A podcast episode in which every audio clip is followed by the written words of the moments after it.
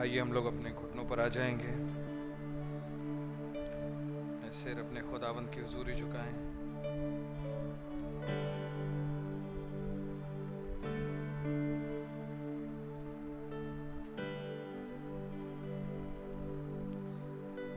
खुदा, प्रभु यीशु मसीह, बड़ा ही धन्यवाद देते हुए आपकी हजूरी आते हैं प्रभु।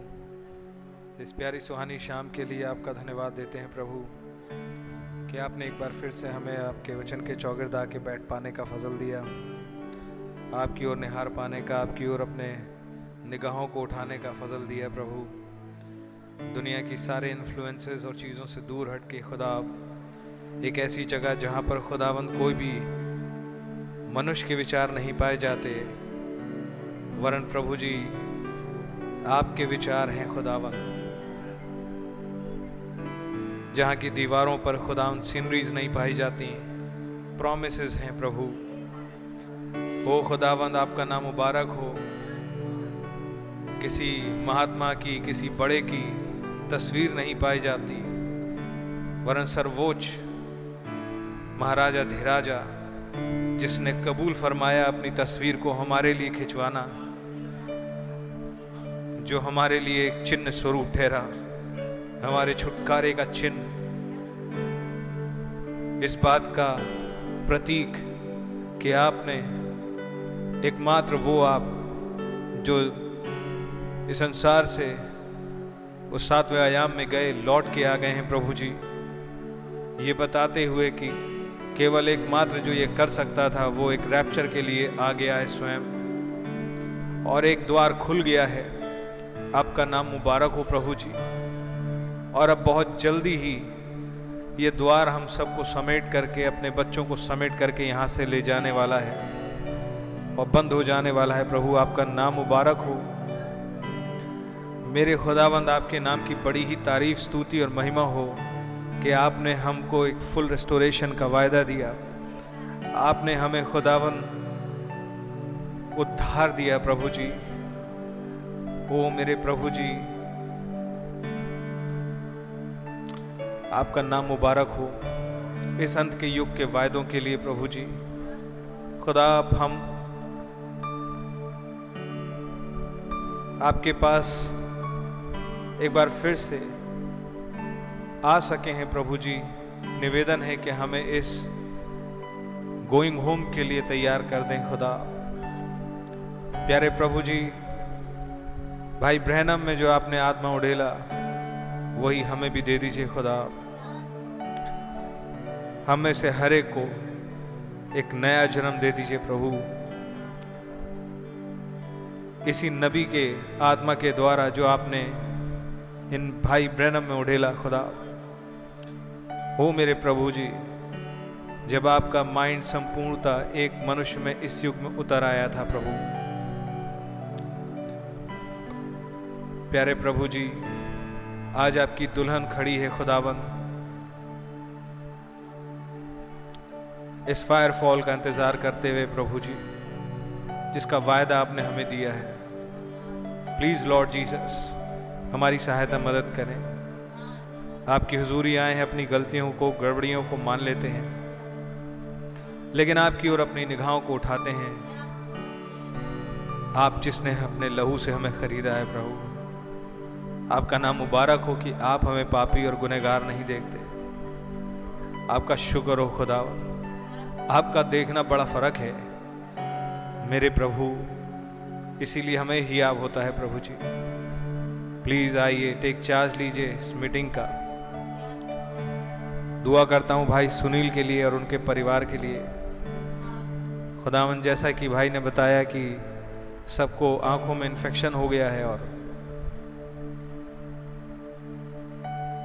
वो अभी आज आ नहीं सके खुदा। दुआ करते हैं, प्रभु जी प्लीज़ इस बीमारी को उनके यहाँ से दूर करें। डेविल की चालों को काटें खुदावन, और भाई और उनके परिवार को अपने भवन में रेस्टोर करें खुदा। धन्यवाद देते हैं भाई जीत को आपने चंगाई बख्शी खुदा। सिस्टर वर्जीनिया को भी, प्रभु जी, आपका बहुत धन्यवाद हो। प्यारे प्रभु जी प्लीज़ आप ही अब इस मीटिंग का टेक चार्ज लीजिए।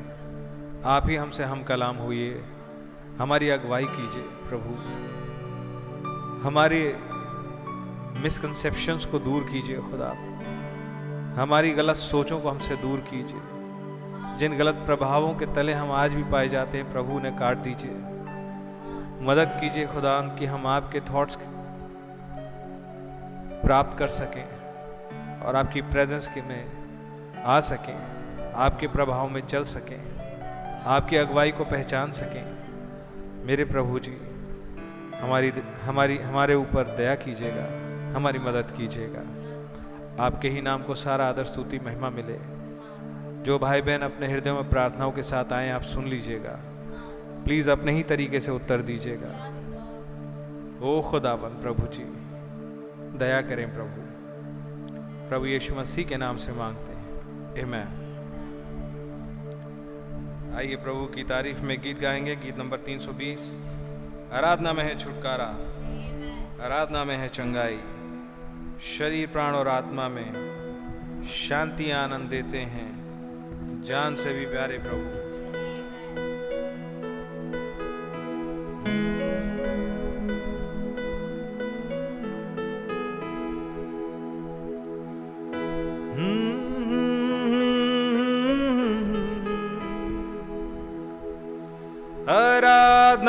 में है छुटकारा।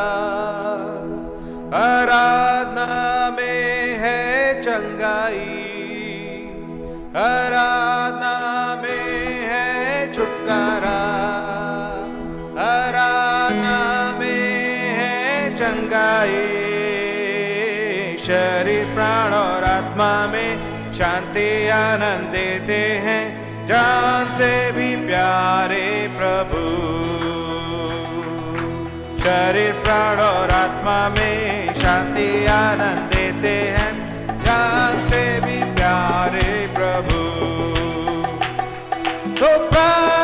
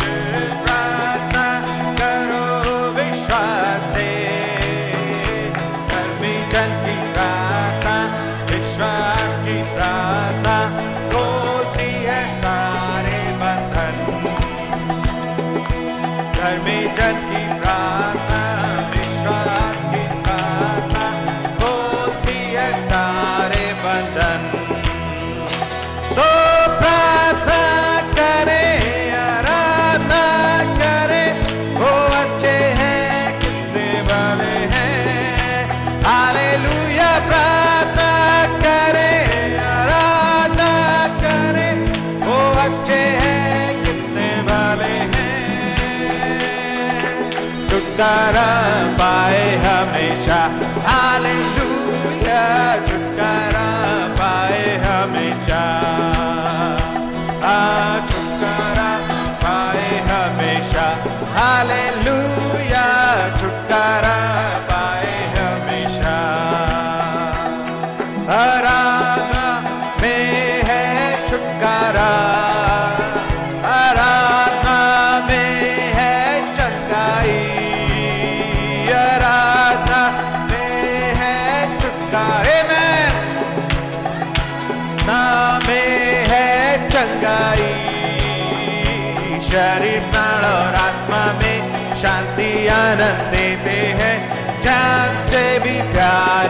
प्रभु।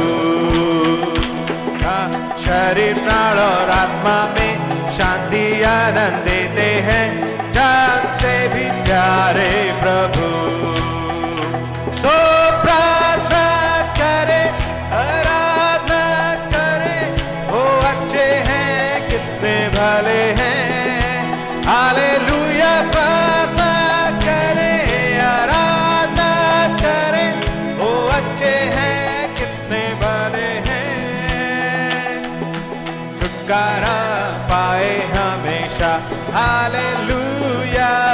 छुटकारा पाए हमेशा।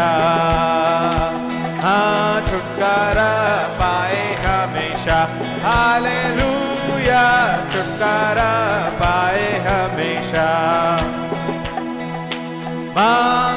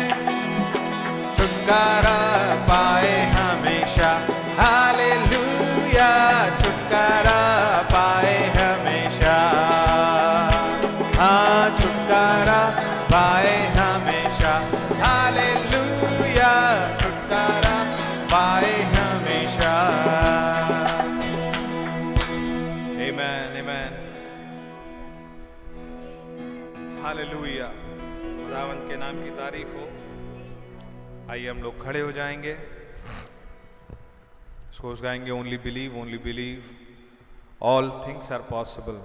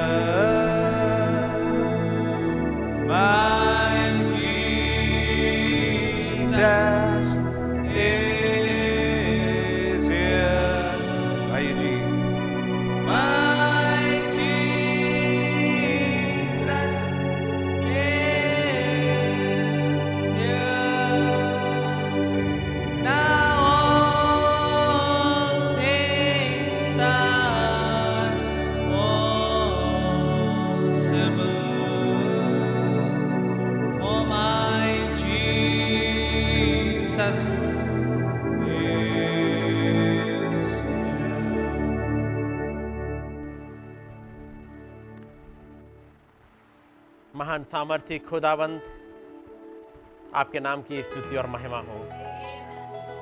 आपका धन्यवाद हो प्रभु उन बचनों के लिए, जब आपने एक नबी के द्वारा लिखवाया, यदि खुदाबंद हमारी ओर है तो हमारा विरोधी कौन हो सकता है?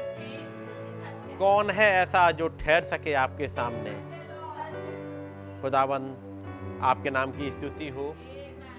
एक बार फिर से जबकि आपने मौका दिया और हम आपके पास आने पाए हैं। आपका धन्यवाद करते हैं कि आप हमारे कैप्टन हैं। हमारी लड़ाइयों को लड़ने वाले। आपका नाम मुबारक हो। ओ प्रभु,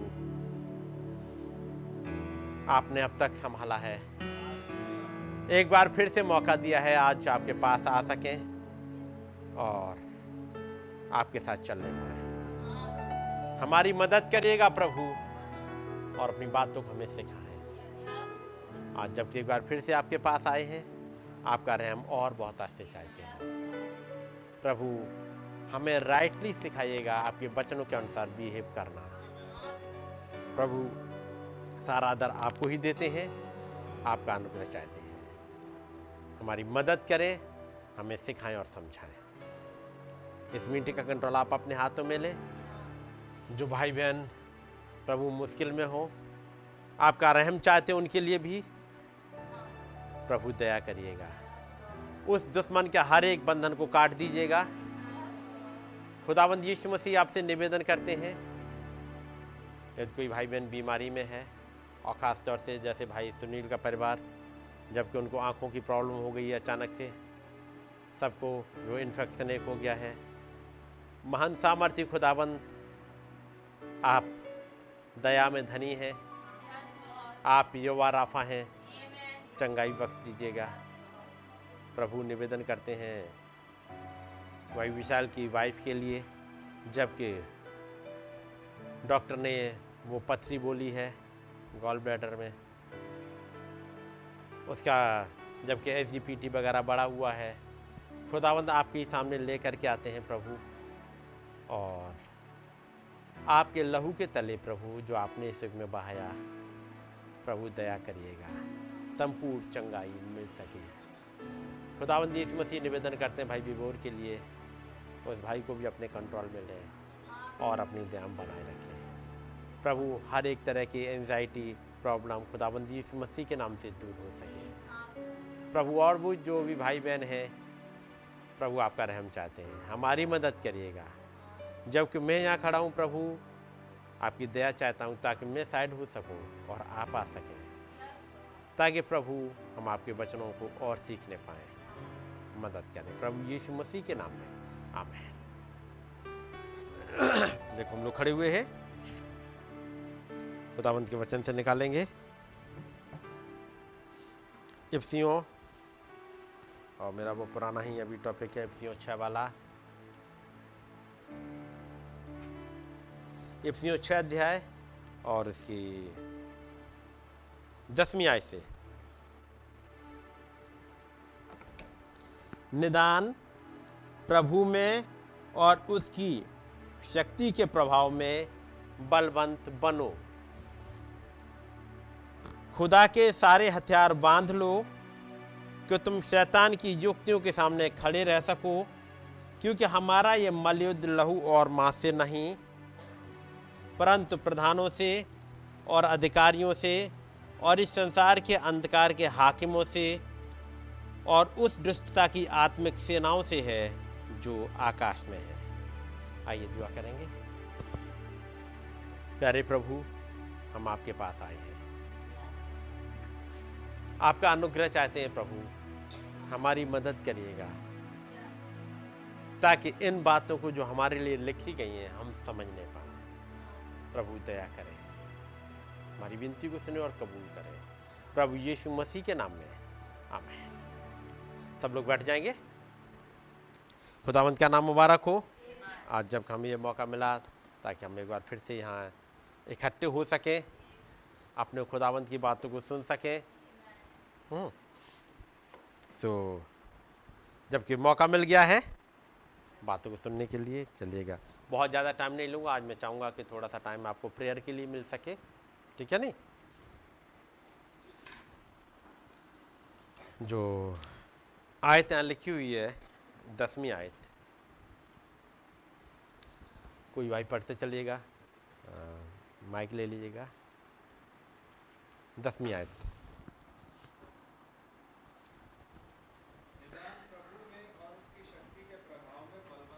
जी।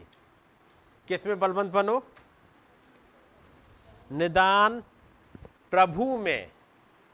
नंबर एक, निदान प्रभु में और उसकी शक्ति के प्रभाव में। केवल प्रभु में ही नहीं, बल्कि प्रभु में और उसकी शक्ति के प्रभाव में बलवंत बनो। केवल हथियारों को बाँध लेना ही काफ़ी नहीं है। पिछली बार हमने कुछ कुछ हथियार देखे थे। हथियारों को केवल बाँध लेना काफ़ी नहीं है। बात समझ रहे ना? बल्कि उन्हें चलाना भी आए। ज़रूरी है? हथियारों को चलाना आए। और क्योंकि लिखा है अगली आयत। पढ़िए भाई। खुदा के सारे हथियार बाँध लो जी। कि तुम शैतान की युक्तियों के सामने खड़े रह सको। हम्म, और हथियार बाँध लो। बाँध ली हथियार। अब आगे चलाना भी तो आए। एक राइट वे में उन्हें चलाना आए तो तो बात बनेगी। ठीक है नहीं? कारण क्या है? अगली आयत। क्योंकि हमारा ये मलयुद्ध लहू और मांस से नहीं परंतु प्रधानों से और अधिकारियों से और इस संसार के अंधकार के हाकिमों से और उस दुष्टता की आत्मिक सेनाओं से है जो आकाश में हैं। पॉलुस यहाँ पर एक चीज़ बताते हैं, क्योंकि पॉलुस एक प्रॉफिट है है कि नहीं? प्लस एक लंबे अनुभव से गुजरा है। वो यहूदिया में पैदा नहीं हुआ। यहूदिया में पैदा नहीं हुआ है। वो इसराइली है, वो इब्रानी है, बात समझ रहे ना? वो बिनियामीन के गोत्र का है पैसे में बहुत कुछ है। वो जहाँ पर रोम का साम्राज्य चल रहा है, वो कौन सी जगह है? तरसस। वहाँ पैदा हुआ है। वहाँ से चूँकि वो इसराइली होने के नाते खुदाबंद के बारे में उसने कुछ सीखा है और वहाँ से चला है। क्यों ना मैं एक ऐसी जगह चलूँ जहाँ पर कि खुदावंत का मंदिर पाया जाता है खुदावंत के लोग पाए जाते हैं उस व्यवस्था को मानने वाले जो मूसा को मिली थी, बजाय उसके कि मैं अलग, यहाँ पर वो रह रहा था, वहाँ पर यहूदियों का कंट्री नहीं है वो। वहाँ रह ज़रूर रहा है। यहाँ पर उसके फादर रह रहे थे, यहाँ पर वो पैदा हुआ है। इसराइली गए हैं जगह जगह अपने बिज़नेस में, या कैसे भी। लेकिन जब ये समय पॉलिस का ये यरूशलेम में या यहूदिया में पैदा नहीं हुआ है, दूसरी जगह पैदा हुआ है। और उस बचनों को पढ़ता है, उस व्यवस्था को पढ़ता है, अंदर दिल खुश होता होगा। क्या ही भले लोग होंगे, क्या ही मुबारक वो लोग हैं जिन्हें मौका मिल गया उस जगह में रहने का। उस जगह जहाँ पर यहूसू ने अपने पाँव धरे, वो जगह जहाँ से एलिया गुजरा, वो जगह जहाँ एलिसा चला वो जगह है, वो लोग एंजॉय करते होंगे जो जहाँ पर इब्राहिम ने कुएँ खुदवाए, इब्राहिम ने बेदी बनाई। क्या ही वो जगह, कितनी मुबारक जगह होंगी जहाँ पर हमारा महान खुदाबंद, हमारे पूर्वज इब्राहिम से मिला। वो जगह वहाँ पाई जाती हैं और मैं केवल सुनता हूँ। काश यदि मैं पहुँच पाता, देख पाता। और फिर खुदाबंद ने होने दिया और वो वहाँ पहुँच भी गया। लेकिन वहाँ पहुँचने के बाद एक चीज़ समझ में आई। पहले तो उसने वहाँ की सब सीखी, जो जिसे कहते हैं वहाँ की विद्या, सब कुछ सीखा। लेकिन एक चीज़ समझ में ज़रूर आ गई थी कि जो लाइफ एक होनी चाहिए, वो है नहीं। इसलिए ये तेज़ी से आगे बढ़ रहा है ताकि एक वो लाइफ आ सके क्योंकि ये बाकी फरीसी से फ़र्क है। ये वो वाला फरीसी नहीं जो हाथ पे हाथ रख के बैठे रहे। ये एक्शन में आता है। ये केवल, जैसे कहते हैं कि काट कूट नहीं कर रहा, बल्कि एक्शन में उसे जब पता लगा कि एक आ गया है, जो कि जिसने एक नया धर्म फैला दिया है, जिसका नाम यीशु है, वो घर पे बैठा हुआ नहीं है। वो एक्शन में है। मतलब वो इस, जो कुछ भी उसने सुना है इसे दिल से जीना चाह रहा है। उन फर्सियों की तरह चालने नहीं चल रहा। लेकिन जब प्रभु यीशु मसीह से मुलाकात हो जाती है तो उसकी समझ में आ जाता है, असलियत है कहाँ। इन तमाम के बाद, अब एक सीनियर हो गया है है कि नहीं? मैच्योर हो गया है। मैच्योर होने की वजह से अब वो देख रहा है कि प्रॉब्लम कहाँ कहाँ आती हैं। तब इस वाली चिट्ठी को जो विषयों के लिए लिखी, जिसे कहते हैं अडॉप्शन की बुक उन चिट्ठियों का जो अब स्टेप बाय स्टेप देखे रोमियो और कुरंथियों, गलतियों, फिर आता आता है अगला ऐसा इफ्सियों ये बुक ऑफ़ अडॉप्शन या चिट्ठी अडॉप्शन की है, इसमें कई एक चीज़ें वो बताता है। और यहाँ पर पॉलिस लिखते हैं, निदान प्रभु में और उसकी शक्ति के प्रभाव में बलवंत बनो। क्योंकि एक लड़ाई बड़ी खतरनाक है। वो है बारहवीं से भाई पढ़ना।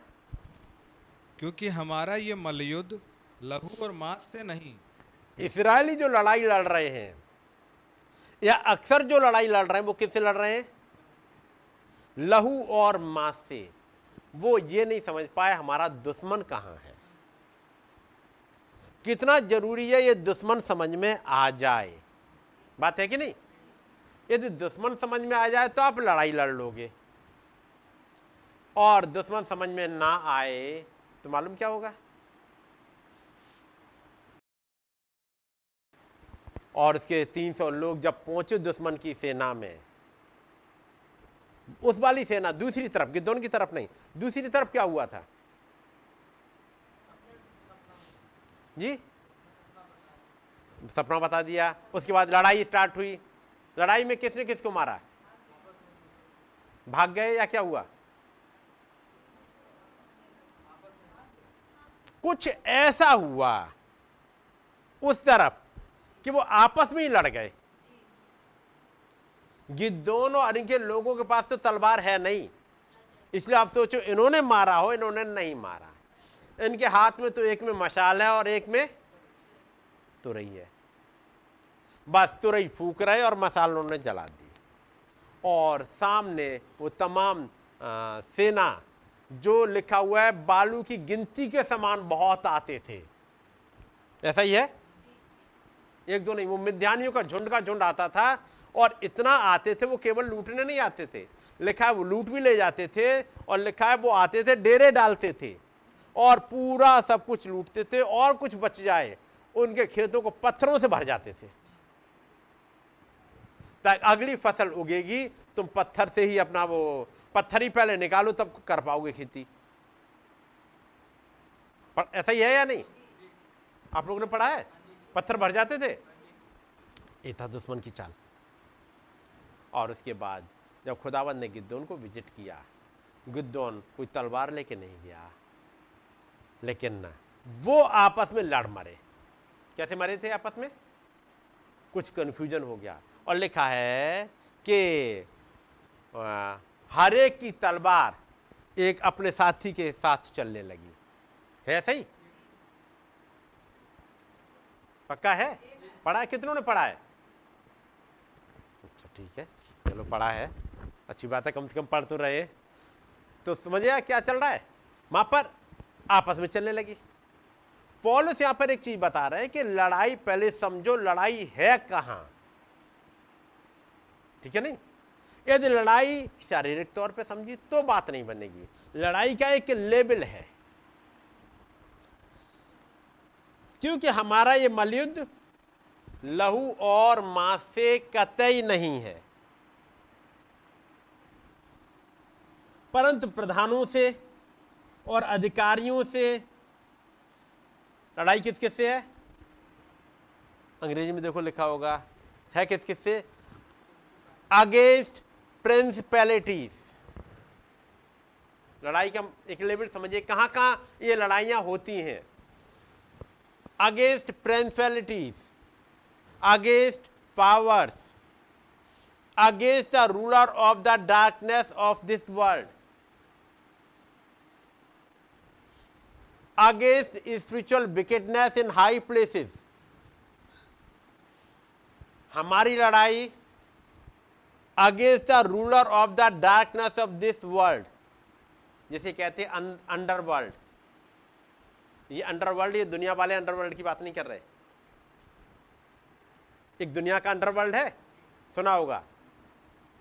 अंडरवर्ल्ड वाली लड़ाई में आपको पता नहीं चल पाएगा, दुश्मन कहाँ से आया, क्या करा, कहाँ उड़ा दिया। तो हमारी लड़ाई कहाँ है? अंडरवर्ल्ड की है। दूसरी against spiritual wickedness in the high places spiritual wickedness एक लड़ाई इस लेवल पे है। और ऊपर अगेंस्ट प्रिंसिपलिटीज अगेंस्ट पावर ये लड़ाई के लेवल हैं अलग अलग लड़ाई केवल अंडरवर्ल्ड की नहीं है। वैसे आप लोगों ने बहुत ज़्यादा अंडरवर्ल्ड के बारे में नहीं सुना होगा। हम्म, आप लोगों ने बहुत तो नहीं सुना होगा अंडरवर्ल्ड लेकिन कुछ लोग जो न्यूज़ में ध्यान रखते हैं उन्हें पता रख पता होता है अंडरवर्ल्ड क्या होता है। ऊपर से कुछ भी पता नहीं चलेगा। जैसे खास तौर से वहाँ बॉम्बे का हाल होता है अक्सर अभी आपने सुना होगा, एक था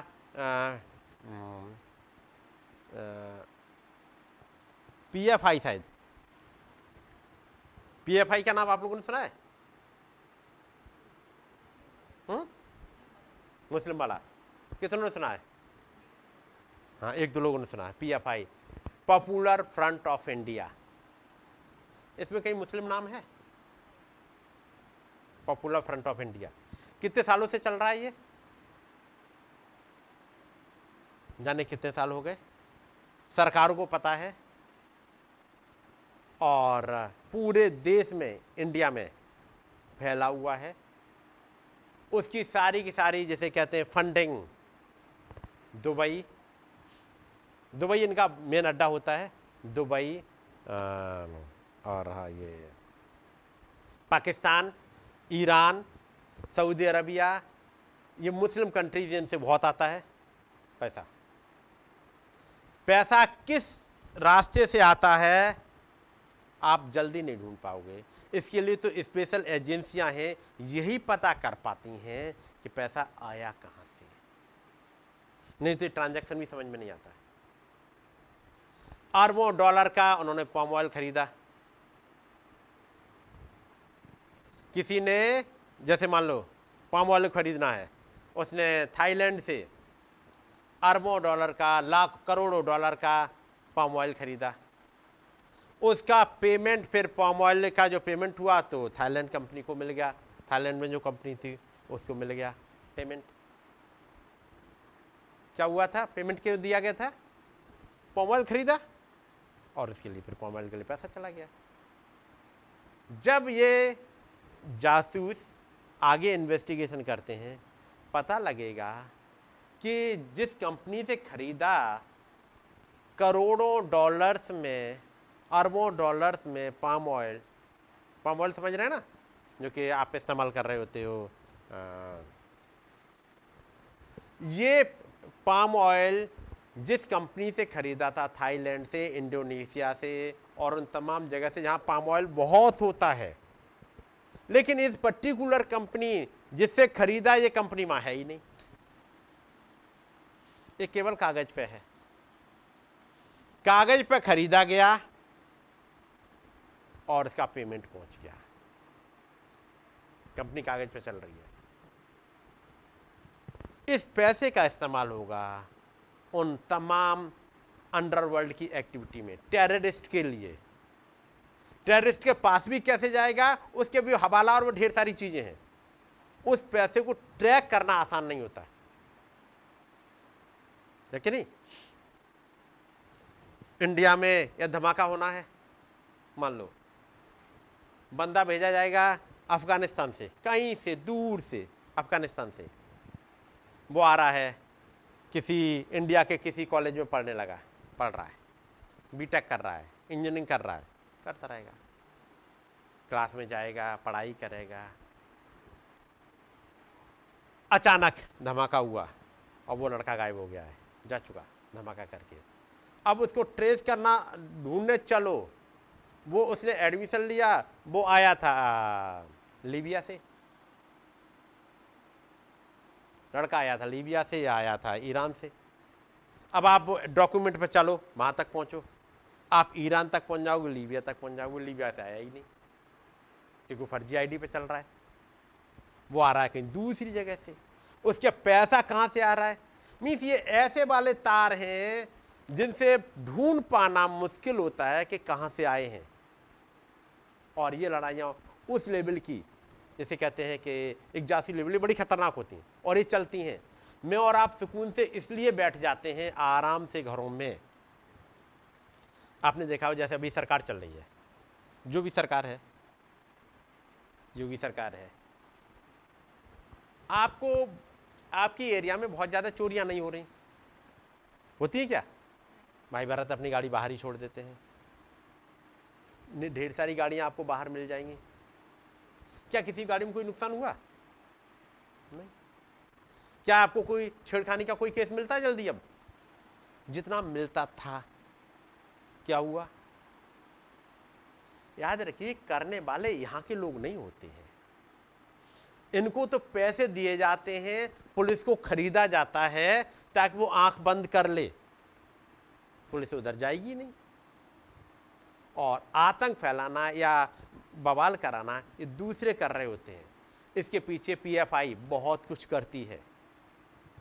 ये तो मजबूरी में अभी बैन इसलिए लगाना पड़ गया क्योंकि इसने प्लान कर लिया था कि प्रधानमंत्री जब इसमें जा रहे हैं बनारस में जब आ रहे हैं, उस वक्त उसे ख़त्म कर दिया जाए। इसकी वजह से फिर ताबड़तोड़ छापे मारे गए पिछले एक दो महीने के अंदर, तब जा कर के अच्छा अचानक बैन नहीं लगाया जा सकता। उससे पहले बहुत कुछ करना पड़ेगा, क्योंकि एक किसी रिलीजियस उस पर बैन लगाया तो मुस्लिम भड़क जाएँगे। फिर कुछ करा गया ताकि कुछ मुस्लिम लीडर को इकट्ठा किया गया। उनके द्वारा बोला गया कि पीएफआई पे तो बेल लगा देना चाहिए बीजेपी को लगा देना चाहिए, ये ये ऐसा कर रहा है ऐसे कर रहा है। पीएफआई के अगेंस्ट में मुस्लिम नेता बोले, पहले एक माहौल बनाया गया, फिर जाके बैन लगाया गया। और तब जाकर के वो अरबों खरबों की संपत्ति सी हो पाती है, उनके लीडर्स उठा के जेल में डाल दिए गए। ये लड़ाइयाँ चल रही हैं। वहाँ से हमसे क्या लेना पीएफआई से? बात समझ रहे? एक्चुअली ये एक इंटेलिजेंस है। जो इसके जानकार होंगे, खासतौर से सिस्टर्स वगैरह इसमें ज़्यादा नहीं पढ़ती भाई, भरत पीछे बैठे, मुस्करा रहे हैं, उन्हें कुछ आइडिया है, या जो पढ़ते हैं। है भाई, ऐसा ही है? वो जासूस की दुनिया, या जैसे कहें कि, मैं और आप सुकून से इसलिए बैठे क्योंकि एक लड़ाई पीछे कोई और लड़ रहा है, जिसके बारे में मुझे और आपको नहीं पता नहीं तो पता लगा सामने कहीं। यहीं पर हमारे गंगोत्री में एक ब्लास्ट हुआ। तो अच्छा कौन था? अरे, वो था लड़का, वो मार गया बम। अच्छा आपने उसे पकड़ लिया, जेल में डाल दिया बस। हो गया काम, बढ़िया हो गया। नहीं, अगले बार दूसरी जगह दूसरा मारेगा। और जो, जिसको बम मारा बड़े खुश, पकड़ गया जेल में चला गया। ठीक है आप कम से कम अब आतंक नहीं रहेगा। आप सुकून से बैठे हो। पंद्रह दिन बाद पता लगा उसे जमानत मिल गई, वो दूसरी जगह चला गया, वो दूसरी जगह बम मार रहा है। अगली जगह दूसरा आ गया। इनको खत्म करने के लिए इनके पीछे तार चलते चलते चलते चलते। याद रखिएगा, बम आपके गंगोत्री में पड़ा, उसके तार कहीं ना कहीं पाकिस्तान से जुड़े मिल जाएँगे। दुबई से जुड़े मिलेंगे। फंडिंग वहाँ से आई है, जिसने बम। और जिसने बम मारा, उसे भी नहीं पता कि उसकी फंडिंग कहाँ से आ रही है। उसे यहीं का कोई लीडर आएगा, कहेगा, वो ज़्यादा हमसे कुछ कह रहा तो मैं ऐसा करूँ वहाँ बम फेंका हम तो पैसे देंगे और कोई बात होगी हम छोड़ा लेंगे। उसे बस इतना कनेक्शन पता है। अगले को बस इतना तक पता है। लेकिन ये गुप्तचर एजेंसी जाती है ये ढूंढती कनेक्शन है कहाँ। और तब वो, चोट मारती हैं वहाँ, जो पता लगा बंदा पाकिस्तान में बैठा है, ईरान में बैठा हुआ है, सऊदी अरब में बैठा हुआ वहाँ। वहाँ क्या करा, यहाँ से ट्रेस करते हुए उन्होंने वहाँ से उठाया। वो बंदा पाकिस्तान का होगा तो सऊदी में बैठा होगा, पाकिस्तान में भी नहीं होगा। यानी ऐसे ऐसे बैठे और फिर इंटेलिजेंस उठाएँगी, उस बंदे से बातचीत करेंगी, उससे कोई बिज़नेस डील करेंगे, क्योंकि वो बिज़नेस मैन होगा बहुत बड़ा। जैसे पाम वाले बेच रहा है। है कहीं नहीं, हवा में बेच रहा है वो। ऐसे ही दूसरी कोई एजेंसी आएगी, उसकी पाम वाले खरीदेगी। वो उस फंदे में फंस जाएगा उसे कहीं ऐसे वाले कंट्री में उठाएँगे जहाँ से उठा के लेके और से भेज दिया। कौन सा वाला है वो? आ, अमेरिका का? आ, ए? अमेरिका का एक वो है टापू। माउंट नहीं वो एक है एक ऐसा। ऐसे बाले में भेज दिएगा हमेशा हमेशा के लिए। उन जेल में भाई हमेशा के लिए खत्म हो जाएँगे। ये भी नहीं पता लगा बंदा कहाँ कैसे गया। ऐसे करके वहाँ पे उन आतंकियों की रीढ़ तोड़ी जाती है। तब मैं और आप सुकून से यहाँ बैठे होते हैं। बात समझ रहे ना?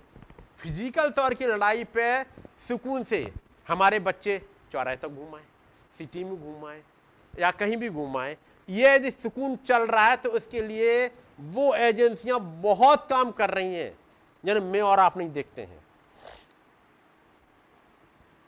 बात समझ रहे बहुत कुछ पीछे चलता है। जब आप उस पर गौर से सोचोगे मैं पूछूँगा आप लोग मीटिंग में यहाँ तक आराम से आ गए? कैसे आ गए? क्योंकि लड़ाई बहुत खतरनाक है। और वो लड़ाई जो हमेशा से लड़ी गई जो अब खात्मे की तरफ़ जा रही है और डेविल को पता है कि उसका सम, थोड़ा सा समय बाकी है। क्या ये वाला चिन्ह उसने नहीं देख लिया? उसने इनको, उस महान खुदाबंद को उतरते हुए देख लिया। क्या मतलब ये कमिंग हो गई, केवल कमिंग में और आपको ही नहीं पता? उस लूसीफर को ही पता है। उसे मालूम है ये उतर आए हैं। बहुत कम को पता था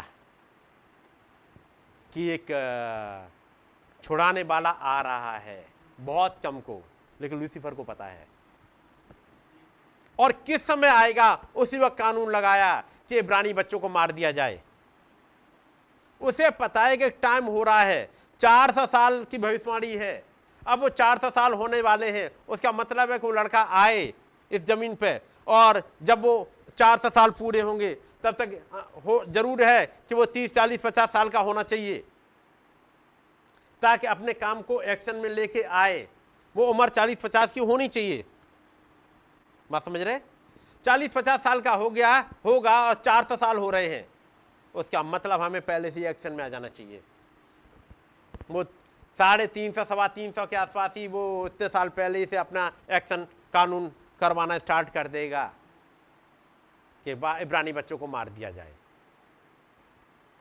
और फिर उसके बाद जब मुँह से आ रहा है, तब तक तो कानून है कि इसराइली बच्चों को मार दिया जाए।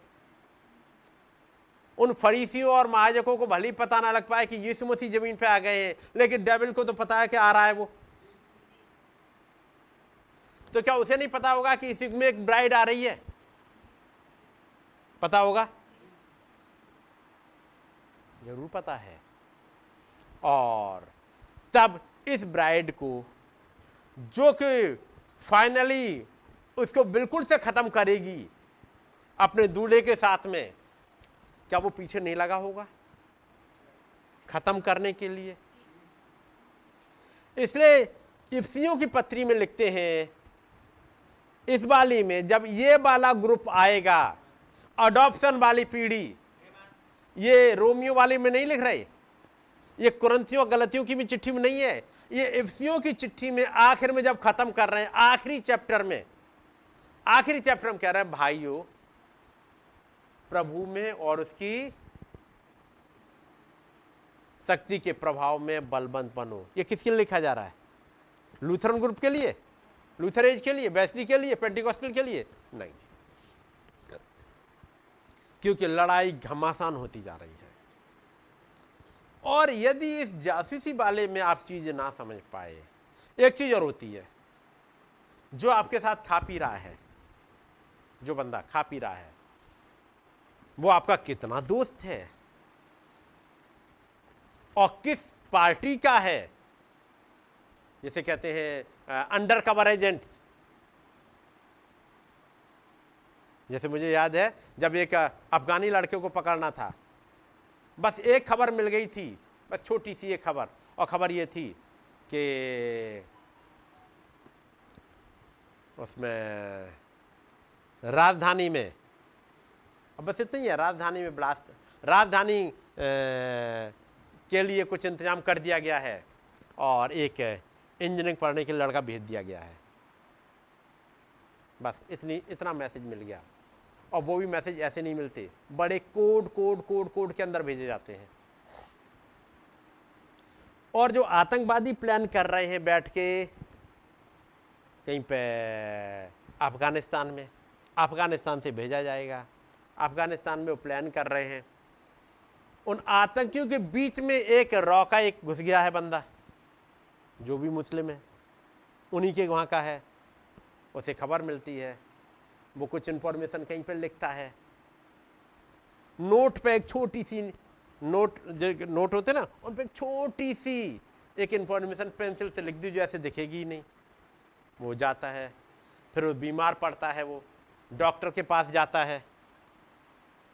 डॉक्टर के पास अपना इलाज कराता है, डॉक्टर पर्चा बना के दे देता है, वो पैसे दे के चला आता है। पैसे दे के चलाया। डॉक्टर अपने घर चला जाता है। जब पैसे लेके जब घर जा, रात में बैठेगा, अब वो लेंस लगाएगा और उसे पढ़ेगा। उसमें लिखेगा A B C D X Y Z one two three four X Y Z one A B C D जिन्होंने पढ़ा होगा कोड लैंग्वेज, उन्हें समझ में आएगा। फिर वो ए बी सी डी के उसको सीक्वेंस को ब्रेक करता है। घंटों लगते हैं सीक्वेंस ब्रेक करने में। तब एक मैसेज निकल के आता है, राजधानी में दीपावली मनाई जाएगी। इंजीनियरिंग करने के लिए भेज दिया गया है। बस, इतना लिखा वो, इतनी बस लाइन मिली। राजधानी का मतलब अब पता लगा जो पैसे देने आया, वो भी एजेंट है। जो डॉक्टर बैठा है, अपना क्लिनिक खोले, वो भी एक एजेंट है। जो लोग साथ में बैठे होंगे, उन्हें कुछ नहीं पता लगा। मरीज़ आया लिखा पर्चा। ये दिया और वो चले गए। बात समझ रहे? मैं ये कह रहा हूँ, कारण क्या है? एक ऐसी चुपचाप इंटेलिजेंस चल रही है उधर दुश्मन की तरफ़ को। इसलिए इस महान खुदाबंद को अपने सारे एजेंट भेजने पड़े। महान खुदाबंद खुद उतरे और अपने सारे एंजल्स भेजने पड़े। ताकि उन चीज़ों को डिकोड करके आपको बता पाए क्योंकि मैं और आप उस समय पे आ गए हैं। जब कोई महान घटना होने होती है यानी कोई बहुत टॉप सीक्रेट मिशन होता है बहुत टॉप सीक्रेट तो बड़े बड़े अधिकारी सब एक साथ बैठे होते हैं एक प्लेटफॉर्म पे। ऐसा होता है? एक प्लेटफॉर्म बड़े बड़े अधिकारी। और आ, मीटिंग का नाम कुछ नहीं होगा। कुछ ऐसी अंडर चल रही होती है। जब उन्नीस आया, जब यह घटना हुई, एक नहीं, सातों आए। वो सातों आत्माएँ, वो सातों दूत आए इस युग में, क्योंकि बहुत बड़ा घटित होने वाला था। इतनी बड़ी घटना होने वाली थी, और ऐसे वाले में एक जैसे कहते हैं कि रेस्क्यू मिशन लगाना है, रेस्क्यू मिशन चलाना है कि ऐसे में कैसे सुरक्षित इस ब्राइड को निकाला जाए। जहाँ पर हर पल पे माइंस लगे हुए हैं। माइंस समझ रहे हैं ना? माइंस के बारे में किसके किस सुना है? क्या होती माइंस? ज़मीन के अंदर। बिछा दी गई। जिनके नक्शे भी कहीं नहीं मिलते। ऊपर से ढूंढो, कुछ नहीं मिलेगा। बस एक काम ज़रूर होता है, माइंस में। ऊपर ऐसे ही बिल्कुल नॉर्मल है, घास है, पेड़ है, सब कुछ है, क्योंकि ज़मीन के अंदर गाड़ी जाती है। बस एक बात ज़रूर है, यदि पैर पड़ गया, माइन पे, यानी वो जो लगी गई। माइंस को हिंदी में क्या कहेंगे? सुरंग। नहीं, बार, बारूदी सुरंग है या जो कुछ भी कहेंगे। वो एक छोटा सा डिवाइस होती है, ज़मीन में है, बस, और उसके अंदर वो एक ऐसा पिन लगा होता है, नीचे वो ब्लास्ट करने लायक। और वो माइंस पे यदि पैर पड़ गया तो फिर क्या होगा? जी? उसका मतलब मौत आ गई। क्योंकि अब यदि पैर पड़ गया है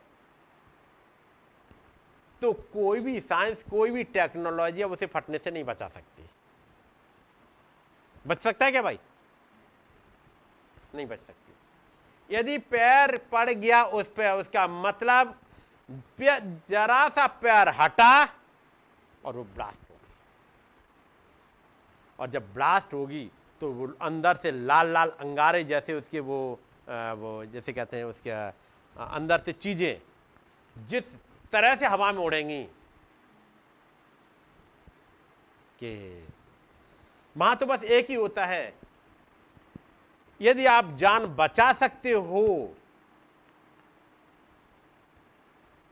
जिसके चांस बहुत कम होते हैं। यदि ट्रेंड नहीं है बंदा कि हमारा उस पर पैर पड़ चुका है। ट्रेंड नहीं है। तो गया वो। वो नहीं बचा पाएगा। आप चलते चले जा रहे हो। खट खट खट खट। पैर पड़ा है। आपने अगला कदम बढ़ाया। तो तब चिथड़े उड़ जाएँगे। यही होता है। माइंस में। हाँ इतना सेंसिटिव हो बंदा कि बस पैर पड़ गया, उसे समझ में आ गया, पैर पड़ चुका है मेरा। अब वहीं दबाए रखेगा। कुछ इस तरह से हटे ऐसे गिरे, अपने आप को गिराए कि पैर तो ले ही जाएगी वो।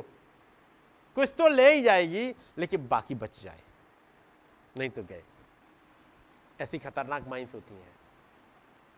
दुश्मन की एरिया में, अपनी एरिया में ही बिछी होती हैं।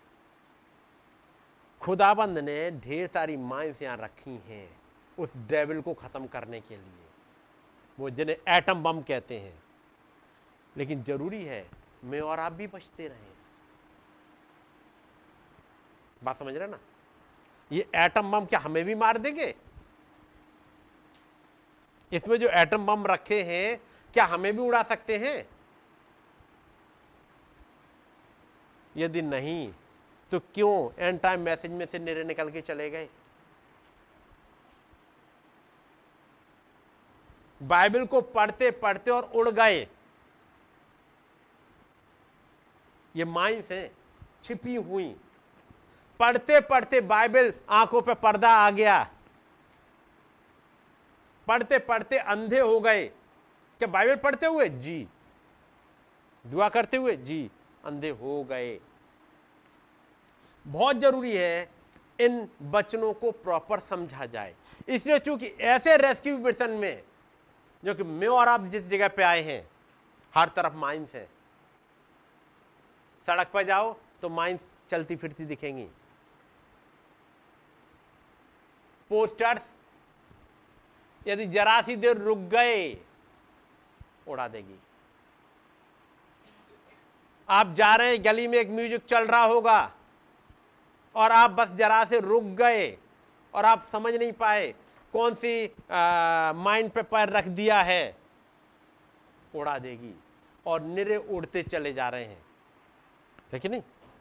देखा होगा, जब भाई इन दोनों जो टॉपिक ले रहे हैं जैसे कल वो बता भी रहे थे, एक टॉपिक है उनका, और वो क्या है? नया जन्म मिला या नहीं? नया जन्म मिला या नहीं? अटैक यहाँ बहुत ज़्यादा है। मालूम है कैसी कैसी मान बिछाता है? एक दिन पतरस कहते हैं, प्रभु, आपके साथ ऐसा नहीं हो सकता। यीशु मसीह कह रहे हैं, ऐसा नहीं हो सकता। और थोड़े समय के बाद वो कह रहे हैं, नहीं, मैं उसे जानता भी नहीं।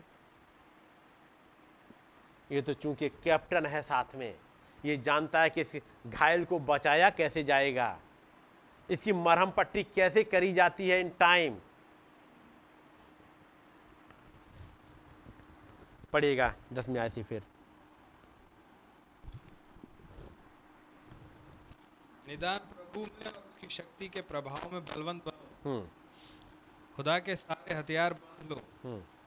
कि तुम पर कि तुम शैतान की युक्तियों के सामने खड़े रह सको। जी अब जरा कुछ देखते हैं। अब जैसे पिछले दिनों में हम लोगों ने चौदहवीं आज पढ़ ली थी। पढ़ेगा भाई? सो सत्य से अपनी कमर कसकर हम्म। और धार्मिकता की झिलम पहनकर सत्य से अपनी कमर कसकर इस पर रुके थे। यदि आपको याद हो कुछ। धार्मिकता की झिलम पहनकर और अपने पाँव में मेल के सुसमाचार की तैयारी के जूते पहनकर जी। और उन सब के साथ विश्वास की ढाल लेकर स्थिर रहो। और इन सब के साथ एक चीज़ और कर लो और वो है विश्वास की ढाल। क्योंकि यदि ये वाली ढाल नहीं ले पाए ये बचाव का ये वाली कई एक है एक तो सर का टोप है हम्म, टोप लिखा था ऊपर अच्छा आगे मिलेगा उद्धार का टोप। सत्य से कमर कसकर धार्मिकता की झिलम पहनकर और पाँव में मेल के सुसमाचार की तैयारी के जूते पहनकर और उन सब के साथ विश्वास की ढाल लेकर स्थिर रहो ये सोलहवीं आयत उन सब के साथ विश्वास की ढाल लेकर। याद रखिए कौन सी ढाल लेके चलो? विश्वास की ढाल मिलेगी कहाँ? विश्वास की ढाल वचन मिले कैसे मिलेगी? क्योंकि यदि ये नहीं है ढाल तो फिर सामने से आने वाले तीरों को बचा नहीं पाओगे जल्दी। हम्म, तीर कैसे कैसे आ सकते हैं? जरा देखते हैं। उत्पत्ति। और इसका चौदह अध्याय।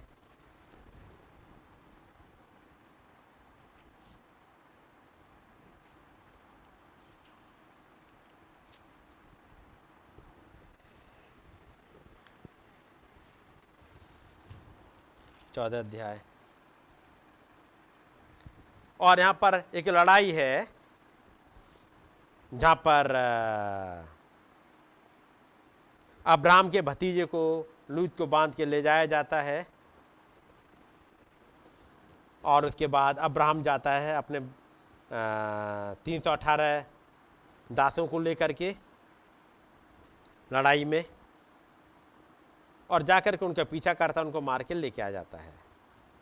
और तब हम अठारहवीं आयत में पढ़ते हैं मलकी से देख आए मिलने के लिए। इक्कीसवीं आयत। तब सदोम के राजा ने अब्राम से कहा प्राणियों को तो मुझे दे और धन को अपने पास रख। याद रखो दो राजा बहुत जल्दी जल्दी आए। जैसे ही मलकी सदेक से मुलाकात हुई मलकी सदेक से मलकी सदेक ने अपना ब्रेड एंड वाइन दिया। उसे ब्लेसिंग दी इब्राहिम को। इब्राहिम, इस वाले, एक तो खुशी थी लड़ाई से जीतने की। ठीक है? इब्राहिम के पास केवल 318 दास ही नहीं है बल, बल्कि वो तमाम जो सदोम, अमोरा, और वो तमाम जो चले गए थे गुलामी, वो भी सब हैं अब इसके पास में। वो पाँच राजा लड़ने के लिए आए थे उधर से, उनको भी तमाम को मार के उनका भी बहुत कुछ लेके आ गए हैं। अब इनके पास बहुत बड़ी लूट है अब्राहम के पास में। ऊपर से जब मलकी से देख आए तो मलकी से देख कुछ लेके भी नहीं गए। ब्रेड एंड बाइन और अब्राहम ने दस मांस दे दिया। ये हुआ। बाकी इब्राहिम के पास अब कितना धन हो गया होगा? कितना होगा उस समय? जी? नौ राजाओं को जीता है। इतना प्रॉपर्टी है। सब कुछ है। खुशी है। मल की से देख मिल चुका है। ऐसे में सदोम का राजा चुपचाप नहीं बैठता। वो बहुत खुश नहीं है अब्राहम के जीतने से। क्योंकि नाम अब हो रहा अब्राहम का। मल की से देख, इससे मिलने आ रहा है। अब उसे बर्दाश्त नहीं होगा वो चाह रहा है कहीं ना कहीं मुझे भी तो कुछ मिल जाए। ये बच गया है। याद रखिए उस लड़ाई में सदोम का राजा नहीं मरा। सदोम का राजा तो अरमकदोन में जाके मरेगा। वो अभी भी है ज़िंदा। बात समझ रहे? आ गए। और क्या कह रहे हैं सदोम का राजा? तब सदोम के राजा ने अब्राम से कहा प्राणियों को तो मुझे दे और धन को अपने पास रख। अब यहाँ पर कुछ वो कर रहा है। देखिए, मोल भाव कर रहा है। प्राणियों को मुझे दे दे और धन को अपने पास रख। और तब अब्राहम से बातचीत हो रही है। और जब ये कुछ बातचीत के बाद में पंद्रमा अध्याय आता है, यानी अब्राहम के पास आज बहुत कुछ है। और अब्राहम के पास जो कुछ आया, लेकिन अब्राहम ने काम किया। वो था, उसने कहा तेईस आयत में उसकी मैं शपथ खाता हूँ कि जो कुछ तेरा है, उसमें से न तो मैं एक सूत और न जूती का बंधन और ना कोई और वस्तु लूँगा। कि तू ऐसा न कहने पाए कि अब्राहम मेरे ही कारण धनी हुआ है। अब्राहम ने क्या करा? जो कुछ लूट के लाया था, वो फिर सब दे दिया। दे दिया सब। अब्राहम के पास क्या बचा? जो था उसका। अब्राहम के पास उसके 318 नौकर। लूत अपने घर की तरफ़ चला जाएगा, यहाँ को आया था, उन सबको लेकर चले गए। अब अब्राहम के पास बचा क्या? वही, यदि अब्राहम चाहता तो रिच हो सकता था इस समय पे, बहुत कुछ रिच हो जाता। वो यदि राजा बन के बैठना चाहता तो बैठ जाता। क्योंकि सदोम के राजा की हिम्मत नहीं थी कि राजा बन जाए, क्योंकि वैसे ही गुलाम है वो। बाकी आसपास के किसी राजा की हिम्मत नहीं थी कि अपना सर उठाए। कोई किसी की हिम्मत थी? वो सब के सब राजा मर गए थे। ऐसे समय में इब्राहिम चाहता तो सब पे कब्जा कर सकता था। कोई उकसाएगा भी? कर ले, बन जा राजा। इससे बढ़िया मौका कहाँ मिलेगा? सब कुछ क्यों तेरे कब्जे में है। कोई और राजा है नहीं। और तेरा नाम तो ऐसा फैला हुआ है कि नौ राजाओं को मार के आ गया है। नौ राजाओं को जीत लिया है। पाँच को मार दिया। तेरे सामने कोई नहीं खड़ा होगा। लेकिन अब्राहम ने कहा, मैं कुछ भी नहीं लूँगा। कोई ये ना कहने पाए कि अब्राहम मेरे कारण धनी हुआ है। है कि नहीं? और उसके बाद पंद्रहवीं आता पंद्रहवा अध्याय आता है। इन बातों के पश्चात यहोवा का ये वचन दर्शन में अब्राम के पास पहुँचा हम्म, कि हे अब्राम मत डर तेरी ढाल और तेरा अत्यंत बड़ा फल मैं हूँ। जी। पंद्रहवें अध्याय में खुदाबंद कहते हैं अब याद रखिएगा ये खुदाबंद बातचीत करते वक्त चैप्टर बाई चैप्टर नहीं कर रहे। लेकिन लिखा, इन बातों के पश्चात यहोवा का ये वचन दर्शन में अब्राहम के पास पहुँचा। ये क्या हुआ इस बीच में? एक चैप्टर यहाँ पर चौदह अध्याय चल रहा था और पंद्रहवा अध्याय बीच में कुछ हुआ है। इन बातों के पश्चात, क्योंकि अब्राहम ने देखा, लूत के पास बहुत कुछ है। सदोम का राजा फिर से बहुत कुछ पा गया। बाकी सब कुछ यदि मैं चाहता इनको रख लेता तो मेरे गुलाम होते लेकिन आज उसके पास कुछ ज़्यादा है नहीं। अब्राहम जाता घूमने के लिए ओरल रॉबर्ट्स के यहाँ। अब्राहम जाता है दूसरे के यहाँ एक और थे क्या नाम था? ए, ए, ओरल रॉबर्ट्स और ए हैं? नहीं बिली ग्राम के नहीं गया जहाँ दुआ के करने के लिए भाई ब्रानम जाते हैं। Tommy Tommy Osbourne hmm? Tommy Osbourne TL Osbourne और इनके पास। कितनी बड़ी बड़ी बिल्डिंग बन चुकी है। अब्राहम कह रहा है, यदि मैंने दसवां हिस्सा भी रख लिया होता जो मेरे पास मेरी कैंपेन में आया है, जब मैं गया। यदि लाखों की यहाँ भीड़ हो, कितनी भीड़ होती थी भाई ब्रानम की मीटिंग में? हज़ारों, लाखों, ऐसे ही है ना? लाखों की भीड़ हो। और यदि कोई, हर एक, मान लो एक लाख की भीड़ है, यदि उसमें हर कोई एक एक डॉलर भी डालेगा बस ऑफरिंग में तो कितने डॉलर हो जाएँगे? बस हर एक ने आके बस एक एक डॉलर डाला है। कितना मिल जाएगा? आप सोचिएगा। लाखों डॉलर हो जाएँगे। उन्होंने देखा, कैंपेन में जो खर्चा आया, वो कैंपेन को दिया, बच गया। उन्होंने बाकी जो मिशनरी जा रहे हैं, उनको दे दिया। कोई गरीब हो, उसको दे दिया। अपने पास कुछ रखा ही नहीं। इन बातों के पश्चात कुछ बातें हो गई। उसके बाद अब खुदावंत को आके कहना पड़ा हे इब्राहिम तेरा बड़ा भाग मैं हूँ। पढ़िएगा पंद्रह अध्याय पहली आयत। इन बातों के पश्चात यहोवा का ये वचन दर्शन में अब्राम के पास पहुँचा कि हे अब्राम मत डर। हम्म। तेरी ढाल और तेरा अत्यंत बड़ा फल मैं हूँ। ये क्यों कहना पड़ा खुदावंत को? कुछ तो हुआ है बीच में। इन बातों के बाद, क्योंकि यदि इस अब्राहम के बारे में ना पढ़ो तो इस अब्राहम के बारे में चीज़ें समझ में नहीं आएँगी। कुछ हुआ। ये बात है सन साठ की। है कि नहीं? सन साठ में, याद रखिएगा इनकम टैक्स वाला केस चल रहा है। पचपन में आ गया था नोटिस वो क्या ना इनकम टैक्स नहीं कहते, उसे कुछ और कहते हैं। वो है टैक्स वाला ही, कि वो मीटिंग में जो खर्चा हुआ, आपके पास इतना आया था ऑफरिंग इसका वो कहाँ है? टैक्स वो कह रहा, मैंने लिया ही नहीं। फिर लोगों ने इतना दिया, वहाँ के लिए मीटिंग के लिए, वो सब उन्होंने दे दिया। और अब एक समय आ गया है, जब नोटिस पर नोटिस आ रहे हैं। ऐसे समय पर जब वो जाके देखते इतना बड़ा बिल्डिंग टॉमी ऑसबर्न का इतने बड़े बड़ी चीज़ें, एक और दूसरा प्रचारक। और इसके साथ में कुछ है नहीं ज़्यादा। मेरे पास तो सेकेंड हैंड टाइपराइटर है पार्ट टाइम सेक्रेटरी है, और वो जिनको इन्होंने दे दिया, उनका हाल देखिए क्या है। तो कहते, प्रभु, आपने मुझे क्या दिया? इब्राहिम यही कह रहा है प्रभु मैं तो निर्वंश हूँ। आपने तो मुझे बेटा तक नहीं दिया।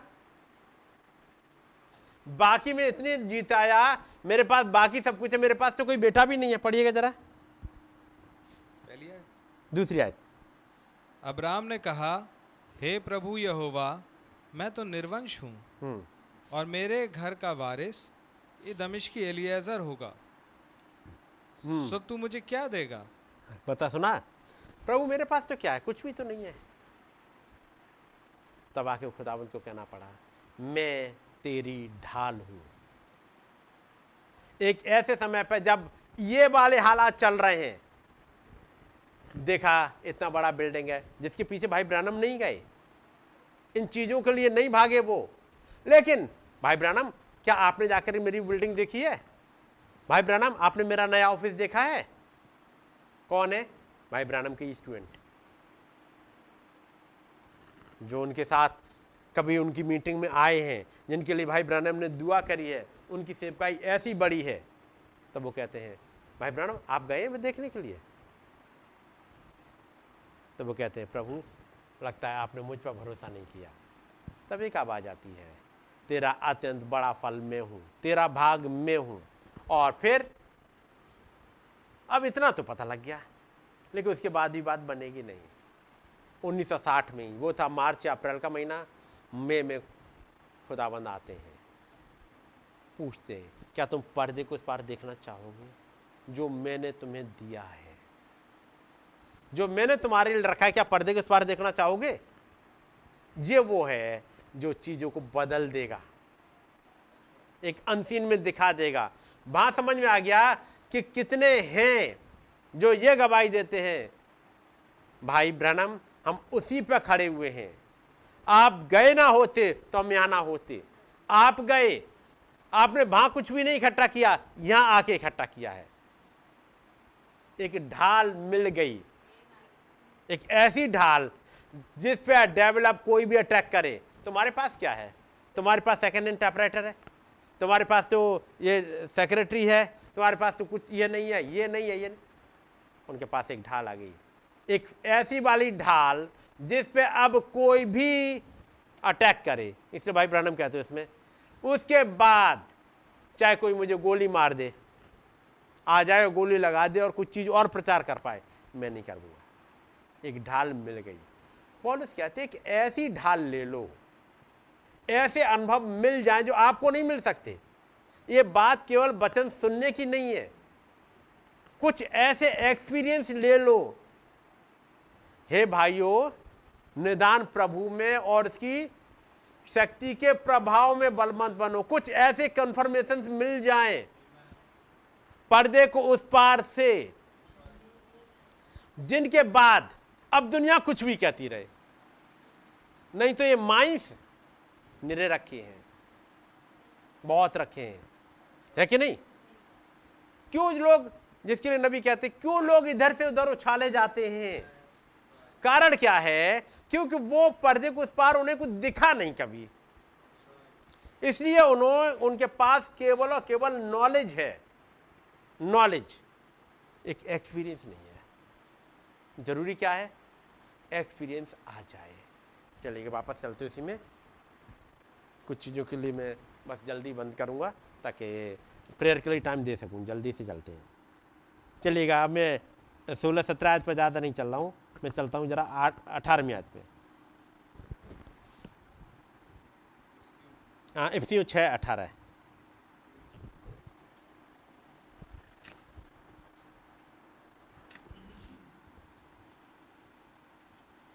और हर समय और हर प्रकार से आत्मा में प्रार्थना और विनती करते रहो और इसीलिए जागते रहो कि सब पवित्र लोगों के लिए लगातार विनती किया करो? ये भी उन हथियारों में से कुछ है। ये भी कुछ दिया गया काम है। और वो क्या है?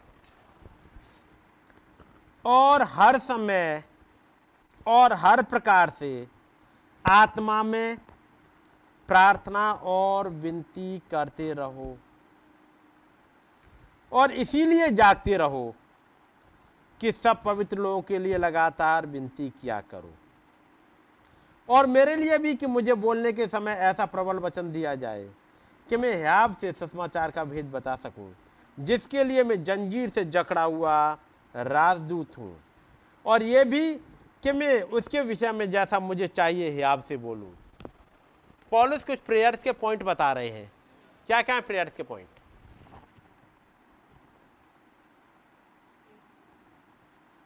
सोचो पढ़ो अब और अठारहवीं आयत से अठारह से बीस तक चलो और पढ़ो। और हर समय और हर प्रकार से हम्म। आत्मा में प्रार्थना और विनती करते रहो। हम्म। और इसलिए जानते रहो कि सब पवित्र लोगों के लिए लगातार विनती किया करो। बस मैं यहीं पहले रुकूँगा। नंबर एक सब पवित्र लोगों के लिए लगातार विनती क्या करो इसके लिए कितने लोगों के हाथ उठ जाएँगे? इस वाले के लिए। सब पवित्र लोगों के लिए लगातार विनती क्या करो। कितने को उठेंगे? शायद एक आध कहीं उठ जाए।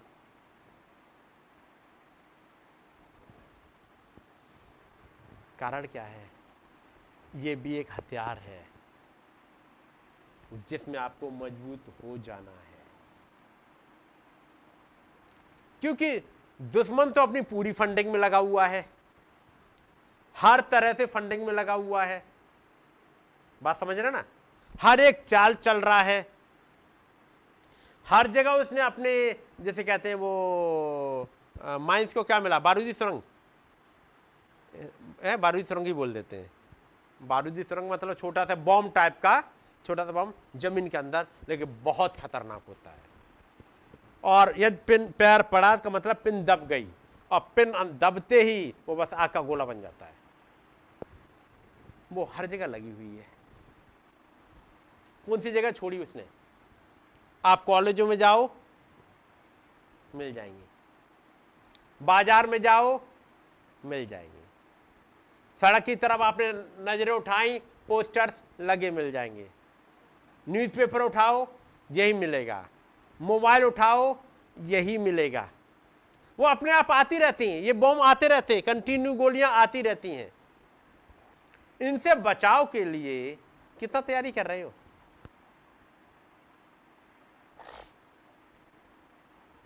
सोचो। लेकिन माँ पपौले से एक बात को कहते हैं उन्नीस शायद पढ़ दिए भाई। और मेरे लिए भी कि मुझे बोलने के समय ऐसा प्रबल वचन दिया जाए कि मैं हियाव से सुसमाचार का भेद बता सकूँ।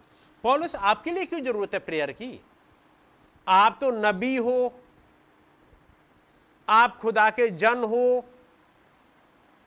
खुदाबंद ने खुद हनन्या से बोला कि वो मेरा चुना हुआ राज, मेरे चुना हुआ दूत है अन्य जातियों के लिए। आपको क्यों प्रेयर की ज़रूरत है? क्या खुदाबंद ने पॉलिस को चुना था? क्या दमिश के रास्ते पे ही चुना या पहले से चुना हुआ है? उन सात दूतों में से एक है। जगत की उत्पत्ति से पहले उसका नाम लिखा गया है। क्या काम करने हैं वो बताया गया है। तो पॉलिस, तुम्हारे लिए ज़रूरत क्यों है हमें दुआ करने की? ज़रूरत थी पॉलिस को? यदि पॉलिस को ज़रूरत पड़ रही है दुआ की तो बाकी प्रचारकों को कितनी पड़ती होगी? बात मेरी समझ रहे हैं ना? क्यों? क्योंकि जब आप देख रहे हो, जब डिस्टरबेंस चल रहा हो चर्चित में, कलीसिया में, आए दिन किसी न किसी पर वो अटैक करे, दुश्मन। तो याद रखिएगा, आपको अलर्ट हो जाना है। अलर्ट मतलब यदि आपका कोई एक साथी गोली लगी और गिर गया तो क्या करेंगे? हुँ? क्या होता भाई उसको जब गोली लग जाती है तो? जब जो लड़ाई के मैदान में गए और साथी को गोली लगी। तो क्या करते हैं फिर उसके लिए? और लड़ाई चल रही है घमासान। उस, उसका क्या करेंगे जो साथ में है उसको? जो साथ में रह गया जिसको गोली लग गई। अभी सांस चल रही है तो क्या करोगे आप? या तो इसे गोली मारो तक ख़त्म करे नहीं तो वो जासूसी दुश्मनों ने पकड़ लिया तो उसे ले जाएँगे। यही करेंगे? यही करा जाता है? क्या करा जाता है? जी जो? ज़ोर से बोले। पहले, फिर आ गया, लड़ाई लड़ते भी जाएँगे, अपने साथी को भी स्ट्रेचर पर ला देंगे, कुछ कन, जहाँ फ़ोन करेंगे, वहाँ से सहायता आ सके, ताकि उसे एयरलिफ्ट करा जा सके, उसका इलाज हो सके, और आप लड़ाई के मैदान में आगे बढ़ने पाओ। कहीं से मांगोगे सहायता? ऐसे ही होता है?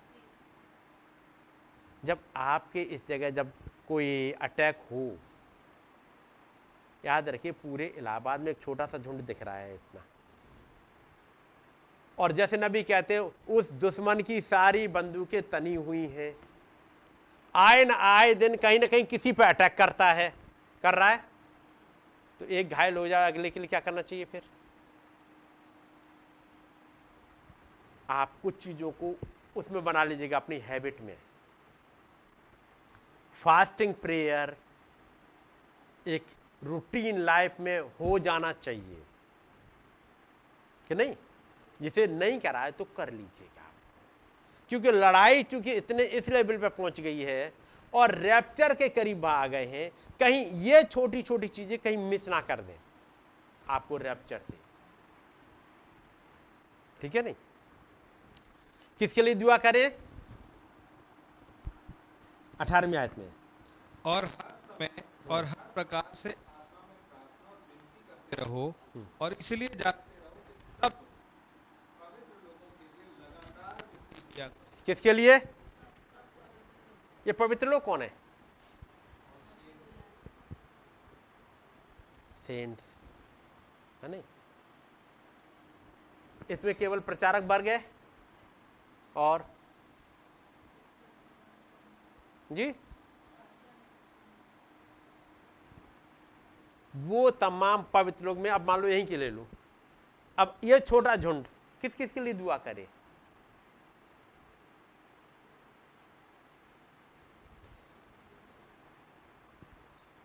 जब तक आप इंडिविजुअल के लिए दुआ नहीं करेंगे इंडिविजुअल के लिए, ऐसे नहीं। और खुदावंद भाई भरत के भी साथ होइएगा। और खुदावंद भाई सुनील के साथ होइएगा।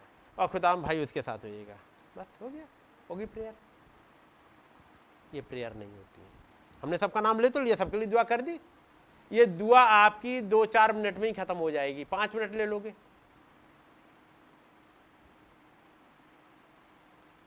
बात समझ रहे प्रेयर के लिए? प्रेयर करनी कैसे और किस किस के लिए करनी है? इंडिविजुअल क्या आप अपने चर्च के हर एक भाई बहन को अपनी दुआओं में याद रखते हैं। या सोचो कितने दिनों से याद नहीं किया है। जिनके साथ थर्सडे को, संडे को, ट्यूसडे को मीटिंग सुनने के लिए बैठ गए होते हैं, उसको खुदाबंद के सामने कितने दिनों से याद नहीं किया है?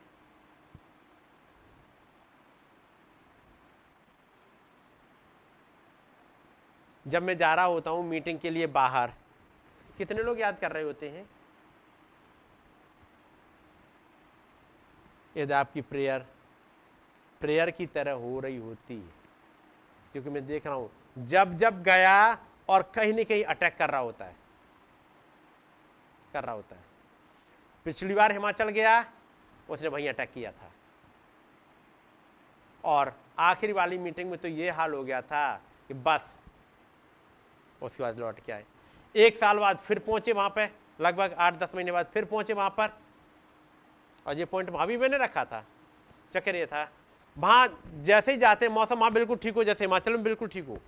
लेकिन जब वहाँ पहुँचे और वहाँ बारिश स्टार्ट हो गई होती है पहाड़ पे वहाँ उधर हो ही जाती है स्टार्ट कंटिन्यू बारिश चल रही है। बारिश में ही चल रहे होते गाड़ी में किसी न किसी तरह से वहाँ पहुँच रहे होते हैं। वहाँ के भाई बहन उस बारिश में ही आके इकट्ठे हो रहे होते हैं और जब आ, जब मैं 2020 में पहुँचा था, अक्टूबर या नवंबर के महीने में, वो मौसम था नहीं बारिश का। लेकिन हम पहुँचे तो पता लगा झमाझम बारिश हो रही है। भाई विशंबर हैं बुज़ुर्ग हैं, करीब पचहत्तर के आसपास के होंगे, पचहत्तर अस्सी के आसपास के हैं वो।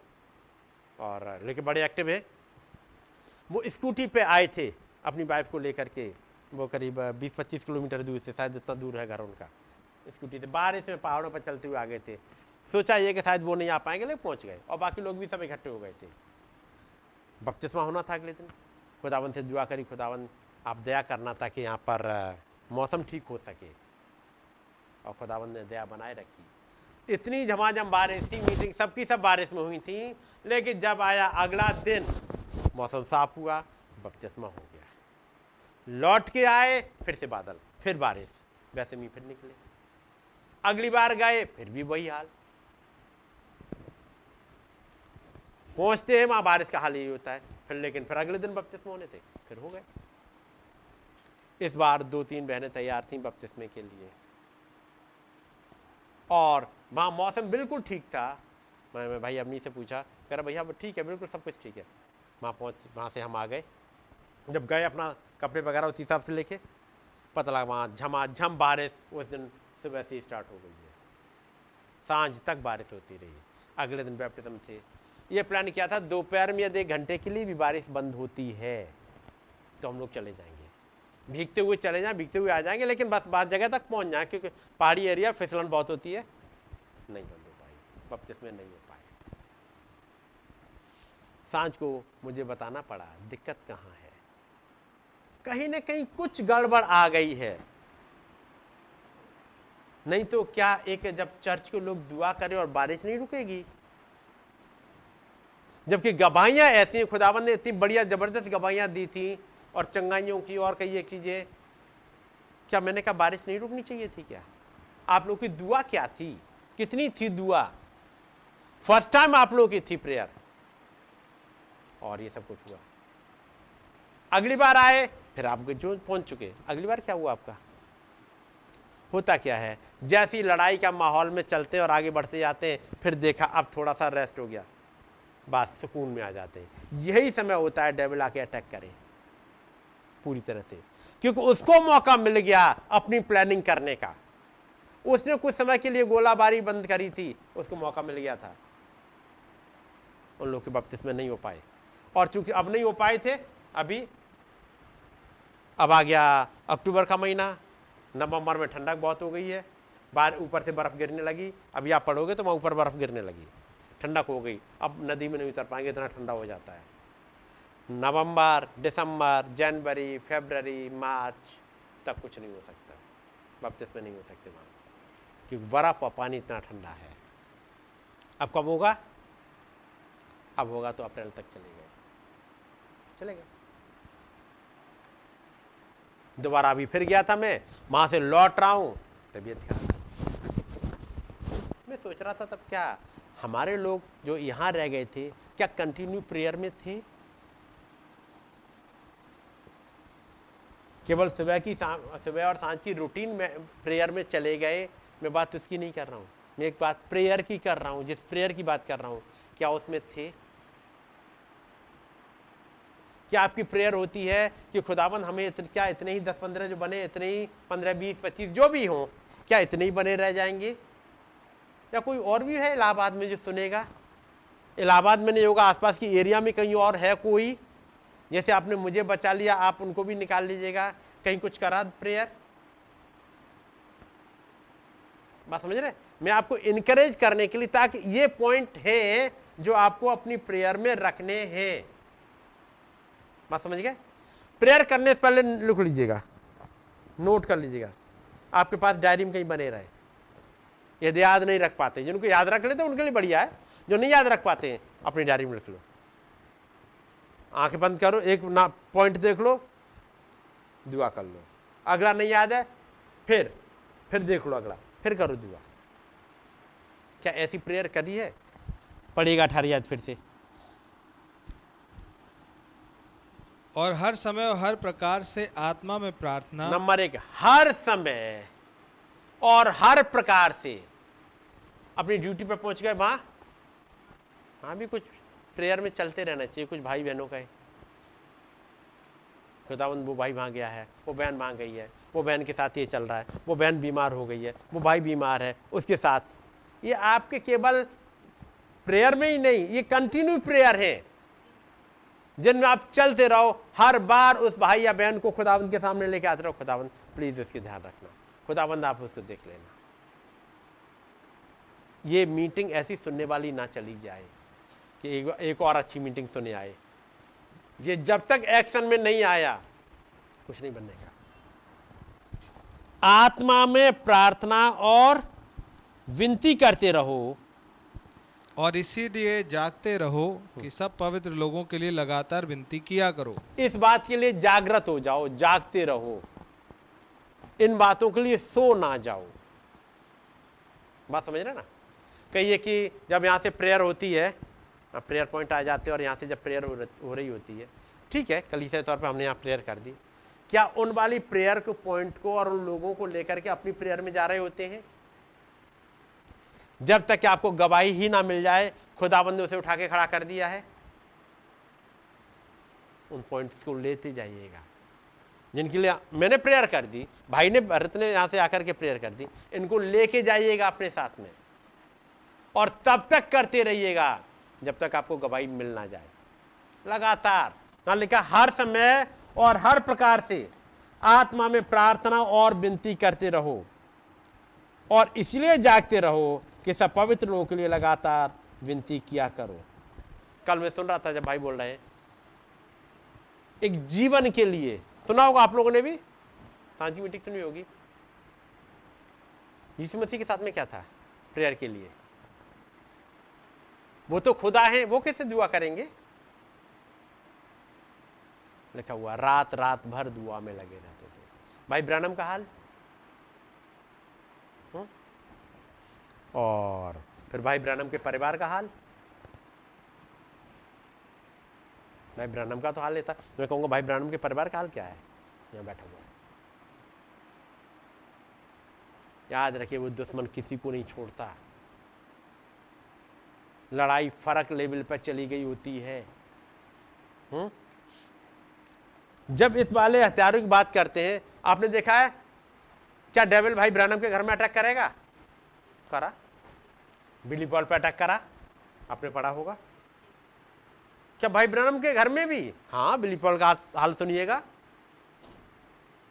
जब वो कहते हैं, बिली, तुम्हें मालूम है? कल तुम लेट आए थे। बिली क्या तुम जानते हो? पापा को पता है? तुम क्या चाहते हो? मुझे मालूम है, लेकिन मैं इसी रास्ते पर जाऊँगा। क्यों कहते मालूम है? ये रास्ता नरक को जाता है? हाँ मुझे पता है, लेकिन मैं अपनी ज़िंदगी जीऊँगा। कौन कह रहा है? एक वो बच्चा जो भाई ब्रैनम का जिससे जिसकी बॉटल को बगल में दबाए हुए, जबकि माँ चली गई है, और रात रात भर जग जग के उस बच्चों को पाल रहे हैं। एक समय आया डेविल अटैक करता है। बात समझेंगे यदि बिली पॉल पर अटैक कर सकता है तो क्या हमारे बच्चों पर नहीं अटैक करेगा?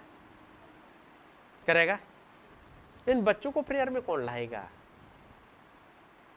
मीन्स इन बच्चों के लिए प्रेयर रो रो के रात रात भर कौन करेगा? किसकी ज़िम्मेदारी है? क्योंकि भाई ब्रनर ने जब कहा बिली याद रखना, एक दिन डैडी पकड़ लेंगे। क्यों है कॉन्फिडेंस एक? क्यों है एक फेथ उन्हें मालूम है कि मैं खुदावंत के पास जाऊँगा और खुदावंत मुझे दे देंगे। वो ये नहीं कहते, तुम्हारा कुछ नहीं हो सकता। वो जाते हैं प्रेयर में और एक दिन बिल्ली आ गए। आ गए नहीं? उसके बाद तो डेविल ने छोड़ दिया होगा घर को। जैसे पिछले दिनों सुन रहे थे कैसे घर का माहौल बिगड़ा पड़ा है। याद होगा आपको संडे का मैसेज भाई ले रहे थे? जब उन्होंने प्रचार किया था वेल लव प्रोजेक्ट सुना था आपने? कैसा घर का माहौल बिगाड़ा हुआ है? और घर के माहौल बिगाड़ने के लिए आ, ऐसा नहीं कोई बिगाड़ना चाह रहा हो लेकिन लोग इतने आ रहे हैं कंटिन्यू नहीं हो पाया अरेंजमेंट क्या क्या देखे सिस्टम ईडा भी? भाई ब्रनम, अब घर को देखे या जो लोग आ रहे हैं उनको देखे? लेकिन फिर अब लिखा हुआ, भाई ब्रानम, मनी मन दुआ करते जा रहे हैं। हर समय, हर तरह से वो प्रार्थना में चले जाना चाह जाना जान, प्रेयर में जाना कैसे है वो जानते हैं और चले जाते हैं। और वही लाइफ खुदाबंद ने बढ़ाई है ताकि मैं और आपको एक मिल सके, जो आप सुन रहे हो पिछले दिनों। मीटिंग सुन रहे हो? एक लाइफ मिल सके। कौन करेगा इन लोगों के लिए दुआ? कौन करेगा इन जवानों और बच्चों के लिए दुआ? कौन करेगा एक दूसरे भाई बहनों के लिए प्रेयर बात समझ रहे जब पता लगे वो बीमार है, वो बहन बीमार है, वो भाई बीमार है, कितने प्रेयर में जाते हैं? क्यों? जब पॉलोस यहाँ पर कहते हैं, जैसे मैंने पहले ही बताया था, एक पॉइंट को और रखते हुए सुनिएगा। ये वाली बात आती कहाँ से है? पाँच अध्याय।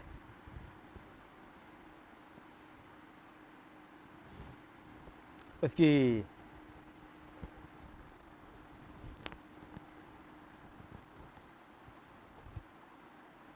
पंद्रह पाँचवें अध्याय के बजाय चौथे अध्याय की तीसवीं आयत पे आता हूँ। पढ़िएगा।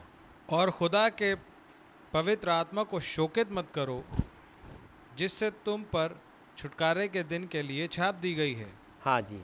पवित्र आत्मा दुखी होता है। कुछ वजहों से। अब मैं आगे कुछ ज़्यादा वजह नहीं पढ़ रहा हूँ कुछ कुछ पर चलते हुए आगे बढ़ रहा हूँ। पांचवा अध्याय। उसकी यह है अठारहवीं आय से। और दाखरस से मतवाले ना बनो हम्म। क्योंकि इससे लुचपन होता है। हम्म। पर आत्मा से परिपूर्ण होते जाओ। अब मतवाले तो बनना है। लेकिन किससे? और आपस में भजन और स्तुति गान। हम्म। और आत्मिक गीत गाया करो। हम्म। और अपने अपने मन में प्रभु के सामने गाते और कीर्तन करते रहो। नंबर एक पवित्र आत्मा से परिपूर्ण होते जाओ। और अगला काम क्या है नौमी आयत में? उन्नीस आयत और आपस में भजन और स्तुति गान और आत्मिक गीत गाया करो। और अपने अपने मन में प्रभु के सामने गाते और कीर्तन करते रहो। एक काम अपनी ज़िंदगी का उद्देश्य बना लो। हमें हर समय उस खुदाबंद के लिए एक कीर्तन कीर्तन समझते ना? ये कीर्तन क्या होता है? एक गाँव की लैंग्वेज में खूब सुना होगा। कीर्तन चल रहा है। कंटिन्यू चल रहा है। कीर्तन चल रहा है। वो तो कीर्तन कर रहे हैं। पॉलिस कहते हैं, ऐसा है कीर्तन मीन्स कंटिन्यू वर्शिप चलती रहे। जब कुछ लोग इकट्ठे हों, चलो एक गीत गा लेते हैं। अकेले बैठे वर्शिप करते रहो। तो वर्शिप करते रहो, गीत गाते रहो तो कुछ गीत याद भी होने चाहिए, तब गा पाओगे। आपस में भजन और स्तुति गान और आत्मगीत, क्या ये तीनों चीज़ अलग अलग होती हैं? भजन और स्तुति गान और आत्मगीत गाया करो। बीस में आयत भाई। और सदा सब बातों के लिए हमारे प्रभु यीशु मसीह के नाम से खुदा पिता का धन्यवाद करते रहो। जी। आगे। और और मसीह के भय से एक दूसरे के अधीन रहो। अब उसके बाद छठे अध्याय का दसवीं आयत आएगी। निदान प्रभु में और उसकी शक्ति के प्रभाव में बलबंत बनो। उन हथियारों को बात करेंगे। उसके बीच में एक लंबा हिस्सा है जहाँ पर वो बताएँगे कहाँ पर आपको हथियार इस्तेमाल करने हैं चलने कैसे हैं। गड़बड़ी आती कहाँ है? और वो है कुछ पॉइंट्स हैं। बाईसवा अध्याय पहली आयत। वो बाईसवीं आयत मतलब पाँच की। मैं पढ़ दे रहा हूँ। कुछ। हे पत्नियों, नंबर एक, हे पत्नियों, पच्चीस आयत, हे पतियों, छठा अध्याय पहली आयत, हे बालकों, और छठा अध्याय चौथी आयत, हे बच्चे वालों पांचवी आयत, हे दासो, और नौमी आयत हे स्वामियों। तुम सबके सब प्रभु में और उसकी सामर्थ्य में बलवंत बनो। कौन कौन हे पत्नियों, हे पतियों, हे बच्चों, हे बच्चे बालों, हे दासों, हे स्वामियों। वचन के अकॉर्डिंग हर एक की एक दायरा है। हर एक की एक मैं कहूँगा, कुछ काम करना है। इन सबको लेकर के वो कहते हैं, निदान प्रभु में और उसकी शक्ति के प्रभाव में बलवंत बनो। फिर से याद रखिएगा कौन कौन आ सकते हैं इस दायरे में? हे पत्नियों, क्या पत्नियों को भी कुछ सोचना पड़ेगा? पढ़िएगा, मैं पढ़ नहीं रहा आपके लिए पॉइंट यहाँ पे। हे पतियों, पढ़िएगा। हे बच्चों क्या बच्चों को भी करना पड़ेगा कुछ? हाँ पढ़िएगा। नबी के बहुत ढेर सारे मैसेज हैं। यदि आपके पास वो पीली वाली किताब है, घर परिवार। पढ़िएगा उसको। कि नहीं? हे बच्चे बालो मीस पेरेंट्स को क्या उन्हें भी कुछ करना है? हे दासो, क्या उनको जो दास है, जो नौकर है, क्या उनको भी कुछ करना है? हाँ। हे स्वामियों कारण क्या है? ये चीज़ पे कहीं पर बैलेंस बन नहीं पा रहा। कौन सी कलीसिया में? एफसुस की कलीसिया में। जो कि बिल्कुल रैप्चर के करीब खड़ी हुई है। जो अडॉप्शन के करीब खड़ी हुई है। जिसके लिए पॉलिस ने कहा कि खुदावंत के पवित्र आत्मा को शोकित मत करो। ये मोहर तुम पर दी गई है। इस मोहर के बारे में वो लूथर के युग में बात नहीं कर रहे वेस्ली के युग में बात नहीं कर रहे। ये मोहर आई ही है फ़र्स्ट वर्ल्ड वॉर के बाद, है कि नहीं? वो लड़ाई रोकी गई, उसके बाद निकला एक मोहर लगाने के लिए। और जिन पे मोहर लग गई याद रखिएगा, वो टिड्डियाँ जो प्रकाश बाग सात में निकली, पांचवी तुरई नौ में निकली पांचवी तुरई के नीचे। और वो दुष्ट आत्माएँ जो फरात नदी से निकली, ये असर कर नहीं पाएँगी। अटैक तो करेंगी। अटैक करेंगी, असर नहीं कर पाएँगी। अटैक तो कर रही है। आप चाहो कि आप पे अटैक ना कर पाए मतलब आप पे असर ना छोड़ पाए उसके लिए ये पॉइंट याद रखिएगा। छह कैटेगरी हो गई। मुझे नहीं लगता इसमें कोई भी छूटा हो। इन सबको पॉलिस इकट्ठा करके ले आते हैं। हर समय, हर एक पवित्र जन के लिए। हर एक पवित्र लोगों के लिए। वो जो चुने हुए हैं, खुदाबंद के बुलाए हुए हैं, उनको हर एक के लिए। लगातार अठारहवीं आयत भाई पढ़ देना एक बार फिर से। और हर समय और हर प्रकार से आत्मा में प्रार्थना और विनती करते रहो। हम्म। और इसलिए जागते रहो कि सब पवित्र लोगों के लिए लगातार विनती किया करो। हर एक सब पवित्र लोगों के लिए केवल प्रचारकों के लिए ही नहीं। केवल अपने घर तक सीमित मत रखने के लिए।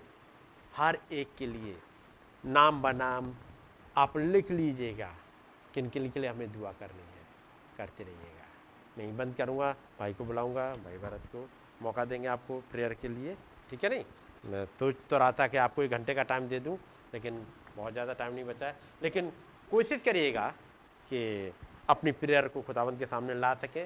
मैंने पॉइंट्स आपको बताए हैं और आ, मैं चाहूँगा भाई भरत जब आते हैं भाई आप अपनी तरफ़ से बताइए किस किस के लिए क्योंकि ये नहीं तो अपने उसमें भटक गए होते प्रेयर के लिए जो बीमारों के लिए जैसे प्रेयर है भाई विभोर को याद रखें।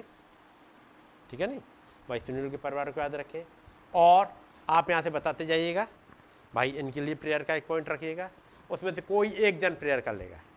अगला फिर उस वाले पॉइंट को रिपीट नहीं कर, अगले के लिए, ताकि टाइम पर ख़त्म भी कर सकेंगे। गॉड ब्लेस यू भाई। समझ गया नहीं? ओपन वो मत दीजिएगा।